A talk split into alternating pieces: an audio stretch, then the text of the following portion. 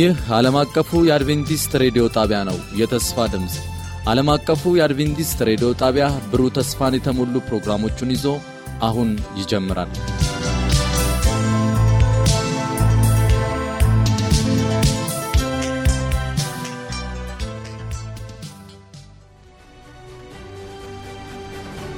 ከአሸናፊዎች በላይ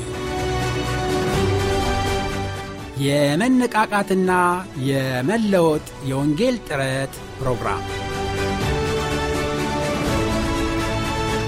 ለመጪው አንድ ወር በተከታታይ ከጠዋቱ 12 ሰዓት ተኩል እስከ አንድ ሰዓት በየምሽቱ ከሁለት ሰዓት እስከ ሁለት ሰዓት ተኩል ይተላለፋል። ይህን ዝግጅት በቤተሰብ በቤተ ክርስቲያንና በጎረቤት በመሰባሰብ በመስማት መነቃቃትና ተሃድሶ እንዲሆንላችሁ በተጨማሪም አዳዲስ ነፍሳትን በማደም ጌታን እንዲቀበሉ በማድረግ ሁላችሁም ትባረኩ ዘንድ እናድማችኋለን። ለሚኖራችሁ ጥያቄና አስተያየት በመልእክት ሳጥን ቁጥር 145 በስልክ ቁጥር 0910 82 81 82 ብትደውሉልን ልናስተናግዳችሁ ዝግጁ ነን። በዚህ ፕሮግራም ጌታን የሚቀበሉትን ብታሳውቁን ክብሩ ለጌታ ይሆናል።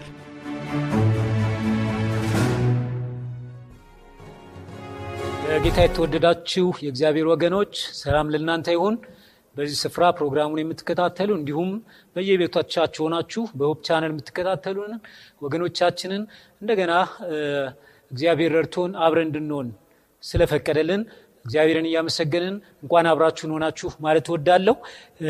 ዛሬ ሶስተኛ ቀናችን ነው እንደምታውቁት። ስለዚህ በዚህ በያዝነው 14 ቀን ፕሮግራም ውስጥ የሶስተኛ ቀን ፕሮግራማችንን ከኛ ጋር ለተከታተሉ ያላችሁትን ሁሉ እግዚአብሔር ይባርካችሁ ማለት እወዳለሁ። ልጆች እህታችን ምስጋና በምታቀርበው ፕሮግራም የተባረካችሁ እንዳላችሁ አምናለሁ። ሌሎቻችን ደግሞ sister ታሪኳና ፓስተር ተመስገን እያስተላለፉልን ባሉ መልእክቶች የተባረክ እንደሆነ አምናለሁ። በዝማሬም እንደዚሁ እየተባረካችሁ እንደሆነ ተስፋ አድርጋለሁ። ዛሬም እንደዚሁ እነዚሁ ፕሮግራሞቻችን ይቀጥላሉ። ጸሎት ከተደረገልን በኋላ በተለመደው ቅደም ተከተል መሰረት ፕሮግራማችን ይቀጥላል። ጸሎት እናደርግና ወደ ፕሮግራሞቻችን እንገባለን። በያላችሁበት ጌታን በመጋበዝ አብራችሁን ጸሎት እንድታደርጉ እጋብዛችኋለሁ። እንጸልያለን። የዘላለም አምላክ እግዚአብሔር ሆይ እናመሰግናለን። ክብር ለስምህ ይሁን። እንደገና ደግሞ ከትላንት ወደ ዛሬ አሻግረህን ዛሬ ደግሞ ጌታ ሆይ የዚህን ምሽት አገልግሎት እንድንሳተፍ እድሉን ስለሰጠህን በጤንነት ስለተገኘን ጌታ ሆይ ለዚህም እንባርካለን። እነሆ የዚህን ምሽት አገልግሎት ለመካፈል ያስቻልከን አንተነ ቀኑን በሰላም የጠበቅከን አንተነ በሕይወታችን ካለው ከተለያየ ውጣ ውረድ በመጠበቅ ለዚህ ሰዓት ያበቃን አንተነ እግዚአብሔር ሆይ ለዚህ እያመሰገንን የዚህን ምሽት ፕሮግራም ደግሞ ስንካፈል በሁሉ እንድትባርከን ደግሞ እንለምናለን። ጌታ ሆይ ምድራችንን ባርክ፣ ሀገራችንን ባርክ። እግዚአብሔር አምላክ ሆይ በዚህ ክፉ ዘመን ውስጥ የአንተ አምላካችን ጥበቃ ከልጆችህ እንዳይለየን ጌታ ሆይ እንደ ቃል ደግሞ በአጋንንት ሥራ ላይ ከአሸናፊዎች በላይ እንድንሆን በተለያዩ ነገሮቻችን ላይ ከአሸናፊዎች በላይ እንድታደርገን ጌታዊ ፈቃድ ይሁን። የዚህን ምሽት አገልግሎት ላንተ ሰጠን፣ ክበርበት። በእያንዳንዱ አገልግሎት ውስጥ እለፍ፣ ፈቃድህንም አሳየን፣ ሐሳብህን ግለጽልን። ጌታ ሆይ ወደ አንተ የሚያስጠጋንን ነገር እንድትናገረን ፈቃድ ይሁን። ስለ ሰማን ተባረክ። በኢየሱስ ክርስቶስ ስም አሜን። ፕሮግራሞቻችንን በቅደም ተከተላችን መሰረት እንቀጥለዋለን። ሁላችሁም በፕሮግራሙ እንድትባረኩ ጌታም ደግሞ ለልባችሁ እንዲናገር ይሄ ጸሎታችን ነው። ፕሮግራሞቻችን ይቀጥላሉ። ጌታ ይባርካችሁ።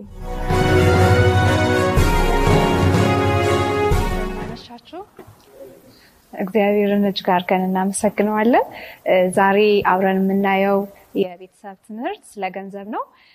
ገንዘብ የብዙዎች ቤተሰብ ደህንነት ወይ ደግሞ ጤንነት በገንዘባቸው አወጣጥና አጠቃቀም ላይም የተመሰረተ ይሆናል እና አንዳንዴ ወጪዎች ሲመጡ ላብላብ የሚለን ከሆነ እንዲሁም ደግሞ የምንጨናነቅ ሌሊቱን በጭንቀት የምናሳልፍም ከሆነ ስለ ገንዘብ አወጣጣችን ትንሽ ቆም ብለን ማሰብና እቅድ ማውጣት ያስፈልገናል እና ለዚህ ደግሞ ትክክለኛውን አካሄድ አብረን የምንመለከት ይሆናል። አንደኛው የቤተሰብን የገንዘብ አወጣጥን በጀትን እንትን ማድረግ ነው፣ ማስተካከል ነው።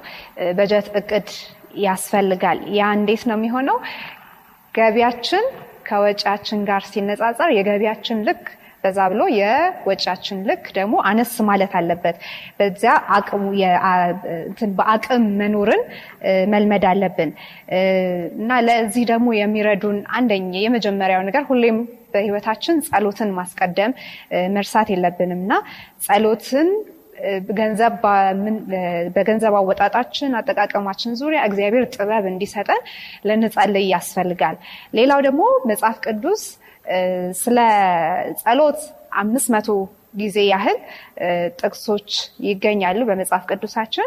ከዛ ደግሞ ስለ እምነት ደግሞ አምስት መቶ ጊዜ ያህል ተጽፎ እናገኛለን። ነገር ግን ስለ ንብረት፣ ስለ ገንዘብ ከሁለት ሺህ ጊዜ በላይ ተጽፏልና ይሄንን እነዚህን መጽሐፍ ቅዱሳዊ ፍትላችሁ በረከትንም አትረፍርፌ ባላፈስላችሁ በዚህ ፈትኑኝ ይላል የሰራዊት ጌታ እግዚአብሔር ይላል እና እሱ ከሰጠን ከአስር ከአስሩ ከመቶ አስሩን መመለስን እንዲሁም ደግሞ ማመስገንን መልመድ መቻል አለብን። እና ይህንን በማድረጋችን ብዙዎቻችን ተባርከንበታል።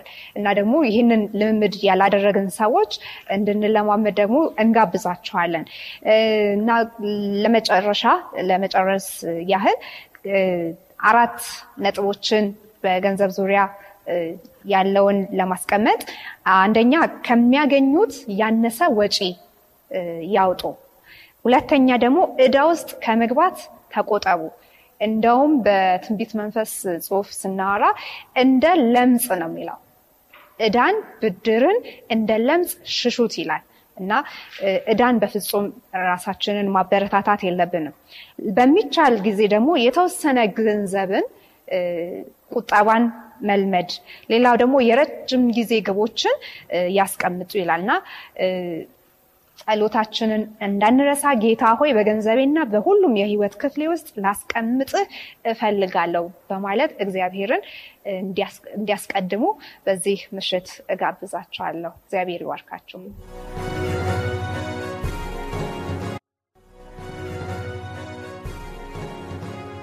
በክርስቶስ ኢየሱስ የተወደዳችሁ እዚህም ሆናችሁ እንደዚሁም ደግሞ በሆፕ ቻናል ኢትዮጵያ ቤታችሁ ሆናችሁ ይህንን የእግዚአብሔርን ቃል የምትከታተሉት ውድ ወገኖቼ የእግዚአብሔር ሰላም ባላችሁበት ሁሉ ይብዛላችሁ።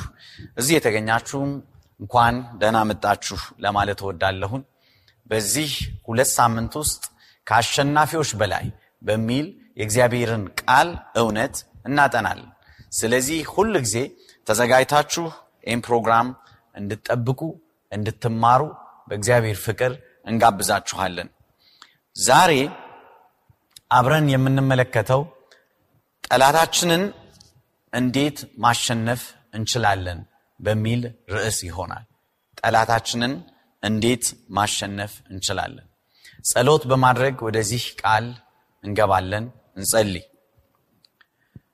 ፈጣሪ ንጉሳችን፣ ሕያው እግዚአብሔር አምላካችን በምድር ሳላችሁ መከራ አለባችሁ ብለህናል። ጠላታችን ዲያብሎስ የሚውጠውን እንደሚፈልግ አንበሳ ዙሪያችሁን ዞሮ ያጓራል ብለህ ተናግረህናል።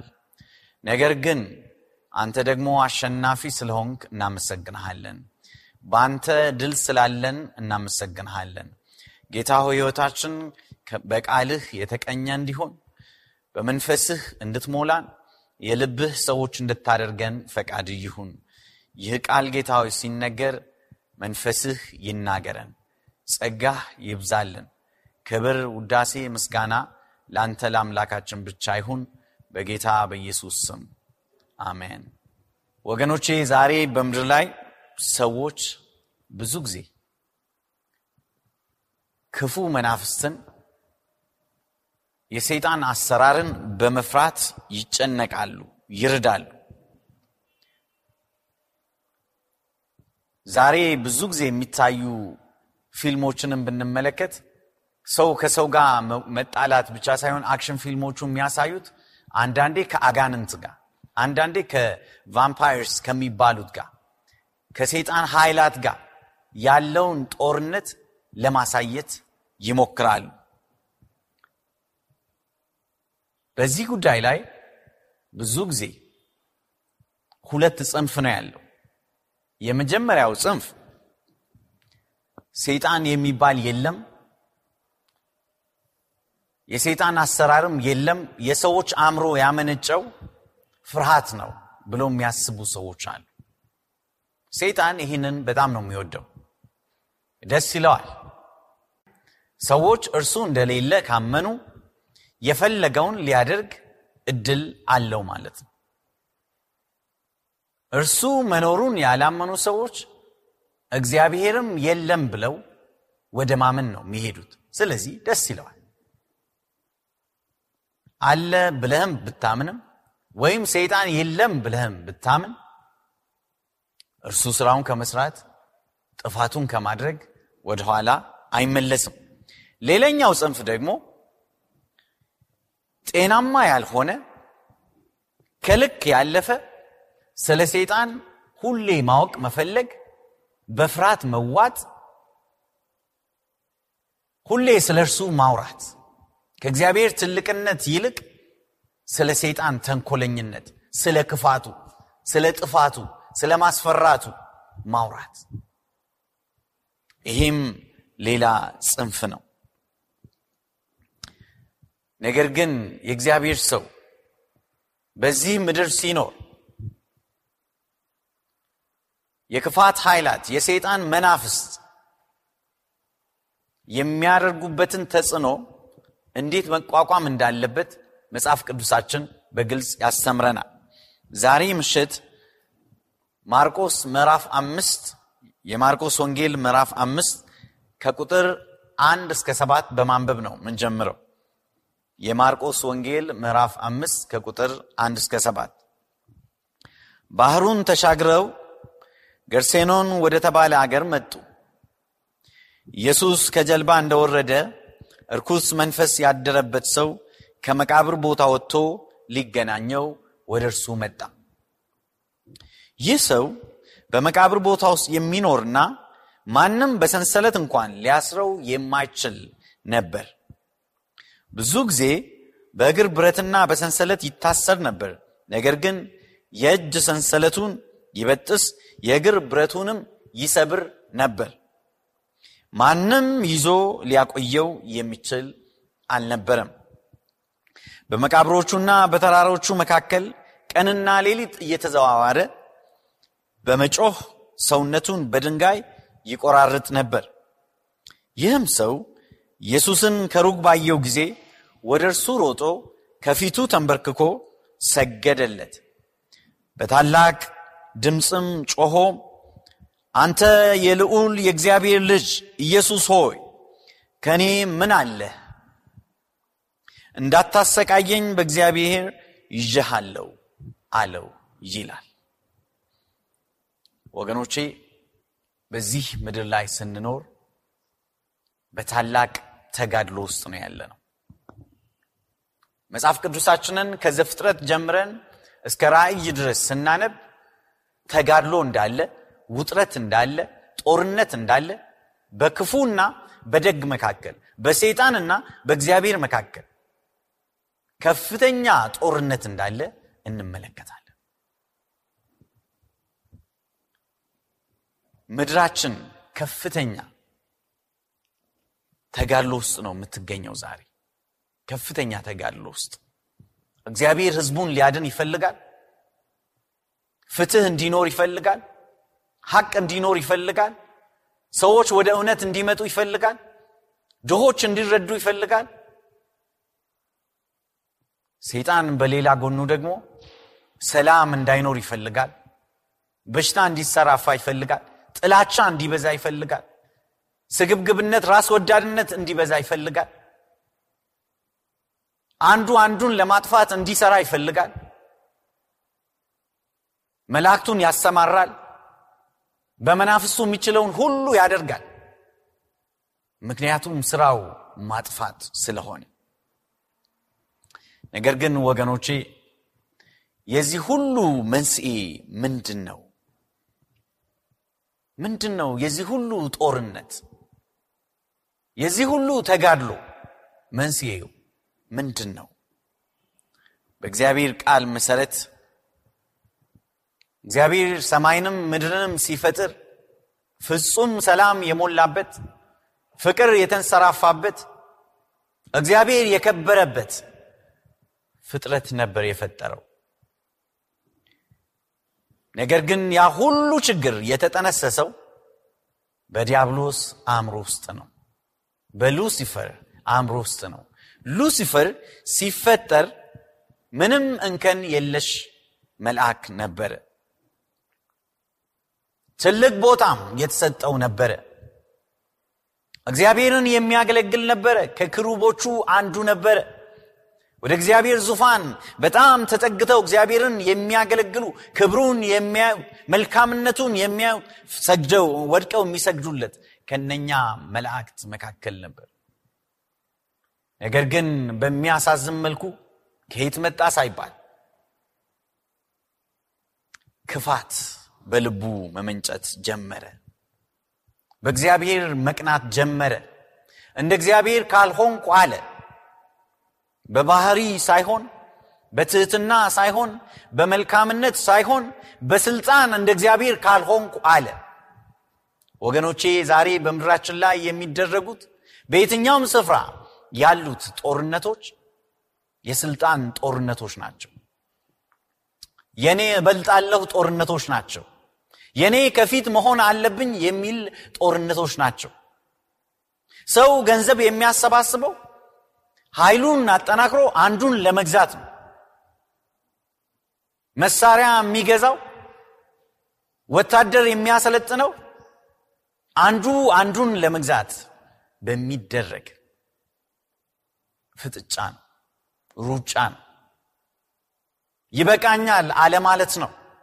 እግዚአብሔር ባስቀመጠው ስፍራ ሰው ስለማይረካ ሁሌ ይሮጣል ሁሌ የበለጠ እግዚአብሔር ያላለለትንም ጭምር ይፈልጋል። ስለዚህ ጦርነት ነው። በቤተሰብ ውስጥ ጦርነት ነው። በመስሪያ ቤት ጦርነት ነው። በአብያተ ክርስቲያናት መካከል ጦርነት ነው በመንግስት መስሪያ ቤቶች ጦርነት ነው። አንዱ አንዱ ላይ ረግጦ ማለፍ መፈለግ ነው። ሉሲፈር ውስጥ የጀመረ የክፉ ስራ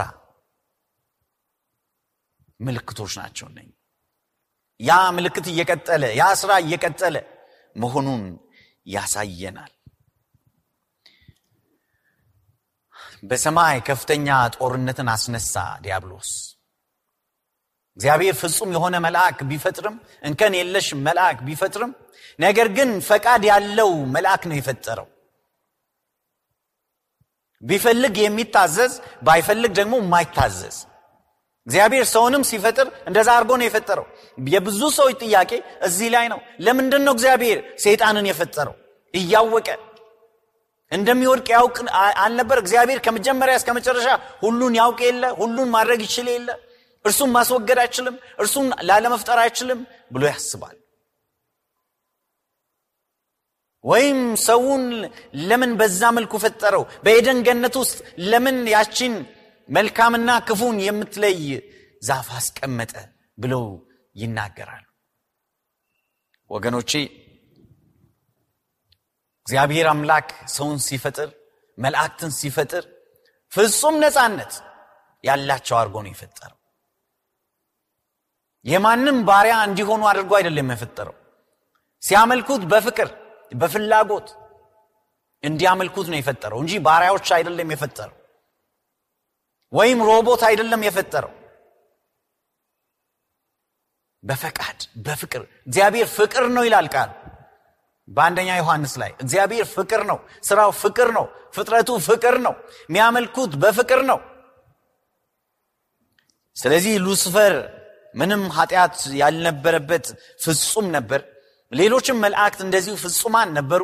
ነገር ግን ሰይጣን በእግዚአብሔር ላይ በመነሳት የበለጠ ስልጣን በመፈለግ ሌሎቹንም መላእክት ማታለል ጀመረ። እግዚአብሔር ፍቅር እንዳልሆነ እግዚአብሔር ጨቋኝ ነው ማለት ጀመረ። ዛሬም ብዙ ሰዎች በእግዚአብሔር ላይ ንዴት አላቸው። እግዚአብሔርን ከመውደድ ይልቅ እግዚአብሔር እንዲያደረገኝ እግዚአብሔር ስለ እኔ አስብም ለምን እንዲህ አደረገኝ? ለምን ቤተሰቤ እንዲሆነ ይላሉ። ወገኖቼ እግዚአብሔር በክፉ አይፈተንም ይላል ቃል። ማንንም ደግሞ በክፉ አይፈትንም። ክፋት የሚባል በእግዚአብሔር ዘንድ የለም። ሁሌ ሐሳቡ መልካም ነው። ደግ ነው እግዚአብሔር ከሰማይ እነኛ መላእክት ከሉስፈር ጋር ተባረሩ ይላል። ራእይ ምዕራፍ 12 በምንመለከትበት ጊዜ ተባረሩ። ነገር ግን ወደ ምድር ከተባረሩም በኋላ ወደ ምድር ወደቁ። ጠላትነታቸው ግን አላበቃም። ክፋታቸው ግን አላቆመም ነበር። እግዚአብሔር እችም ምድር ሲፈጥራት ፍጹም ንጹህ መልካም የሆነች ምድር ነበር የፈጠረው። አዳምና ሔዋን ፍጹማን ነበሩ። በእግዚአብሔር ፊት ሁል ጊዜ የሚመላለሱ እግዚአብሔርን የሚወዱ ፊቱን በፈለጉ ሰዓት ሊያዩ የሚችሉ መልካም ሰዎች ነበሩ። ይሁን እንጂ ሰይጣን ፈተናቸው። ከእግዚአብሔር ይልቅ እርሱን እንዲከተሉት እንዲመርጡት ፈተናቸው። እግዚአብሔር እኮ ለእናንተ መልካም አስብም የሚል ጥርጣሬ በልባቸው እንዲገባ። እግዚአብሔር እኮ ነፃነታችሁን ገድቦታል። የፈለጋችሁትን መብላት እንድትሉ እየፈቀደላችሁ አይደለም። ይህ ደግሞ ምክንያት አለው። ሴራ አለው ከኋላ አለ። አይናችሁ እንዳይከፈት እንደ እግዚአብሔር እንዳትሆኑ ነው የሚፈልገው። እርሱ ራሱ መጀመሪያ እንደ እግዚአብሔር መሆን ነበር የፈለገው እናንተም አማልክት ናችሁ ማለት ነው የፈለገው። ተራ ፍጡራን አይደላችሁም። አይናችሁ እኮ ቢከፈት እቺን እኮ ፍሬ ብትበሉ እግዚአብሔርን እኮ እምቢ ብትሉ አይናችሁ ይከፍታል እንደ አምላክ ትሆናላችሁ። ነፃነት ይኖራችኋል። አሁን ግን በግዞት ናችሁ ይላቸዋል። አላቸው። ወገኖቼ ሁለት ጥያቄ ነው ይቀረባል ምርጫ ነው የቀረበላቸው። ዲያብሎስ የሚለውን መስማት ወይም እግዚአብሔር የሚለውን መስማት። ዛሬም እነኚህ ሁለት ምርጫዎች በየቀኑ ለእያንዳንዳችን ይቀርባሉ። እግዚአብሔርን ቃል መስማት እግዚአብሔርን መከተል እንደ ቃሉ መመላለስ ትእዛዙን ህጉን መከተል አንድ ምርጫ ነው።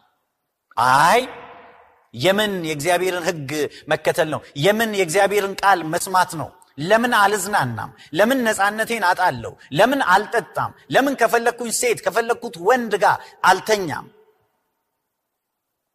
ብሎ በማሰብ የራስን ምርጫ በማድረግ ላይ እንገኛለን ዛሬም ወገኖች ሰይጣን ከዚህ ሁሉ በስተጀርባ አለ። በሚያሳዝም መልኩ አዳምና ሔዋን እግዚአብሔርን ከመምረጥ እርሱን ከመታመን እርሱን ከመስማት ሰይጣንን ሰሙ። ስለዚህ ራቁታቸውን ሆኑ ከእግዚአብሔር ተለዩ ጎራቸውን ለዩ ወደ ሰይጣን መስመር ገቡ በሚያሳዝን መልኩ።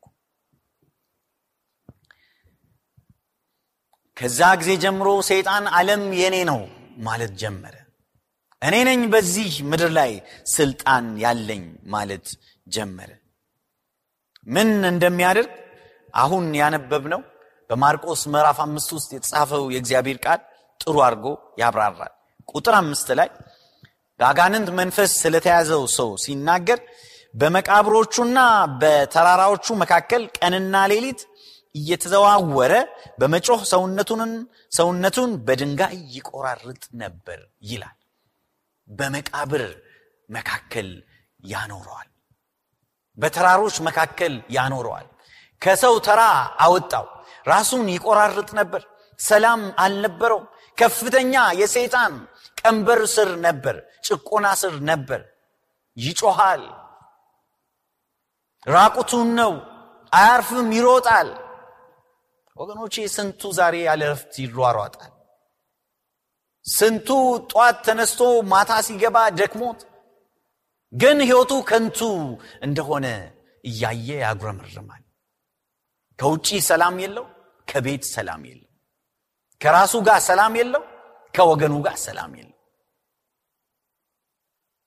ከእግዚአብሔር ጋር ሰላም የለው፣ ከሰውም ጋር ሰላም የለው። ሰይጣን የሰዎችን ሰላም መንጠቅ ነው ስራው፣ ሐሳቡ። ይህ ሰው በርኩስ መንፈስ የተሞላ ነበር። ተስፋ ቆርጦ ነበር። በሰቀቀን ነበር የሚኖረው። ህይወቱ ስቃይ ነበር። ሰይጣን ሁል ጊዜ የሚፈልገው ሰዎች ሲሰቃዩ ማየት ነው። ከሰውነት ተራ ሲወጡ፣ ሲጎሳቆሉ፣ በጥላቻ ሲሞሉ ማየት ነው። ሲገዳደሉ ማየት ነው። በድህነት ሲማቅቁ ማየት ነው የሰይጣን ሐሳብ። ይህ ሰው እጁም እግሩም ቢታሰር በፍጹም የሚያስረው አልነበረም። ኃይለኛ ነበረ። እጆቹ በሰንሰለት ቢታሰሩ በውስጡ የነበሩት የአጋንንት መናፍስት ያን የብረት ሰንሰለት ሁሉ ይሰብሩ ነበር። እግሩ ይታሰርበት የነበረውን ሰንሰለት ይሰብሩ ነበር። ልብሱን እንዲለብስ አይፈቅዱለትም ነበር። ወገኖቼ ምናልባት ሁሉን በዚህ ቴሌቪዥን መስኮት መናገር ይከብድ ይሆናል። ነገር ግን አጋንንት ሰዎችን ምን ያክል እንደሚያዋርድ ብዙ ምስክር መስጠት ይችላል። ራቁታቸውን መሆን ብቻ ሳይሆን ሕይወታቸውን ማፍረስ ብቻ ሳይሆን የቅርብ ወገኖቻቸውን ለመግደል መሞከር ብቻ ሳይሆን ከሰው ተራወጥተው ሰው ማይበላውን እንዲበሉ እስከ ማድረግ ይደርሳል። በነበረን ቆይታ እንደተባረካችሁ ተስፋ እናደርጋለን። ቀጣዩን ክፍል ይዘን እንደምንቀርብ ቃል እንገባለን። ለሚኖራችሁ ማንኛውም አስተያየት የስልክ መስመራችንን 0115511199 የውስጥ መስመር 242 ወይም 243ን መልእክት ሳጥን ቁጥራችንን ዓለም አቀፍ አድቬንቲስት ሬዲዮ የፖስታ ሳጥን ቁጥር 145 አዲስ አበባ በማለት ደውሉልን፣ ጻፉልን ስንል ልናስተናግዳችሁ በደስታ በመጠባበቅ ነው። ጌታ ኢየሱስ ይባርካችሁ።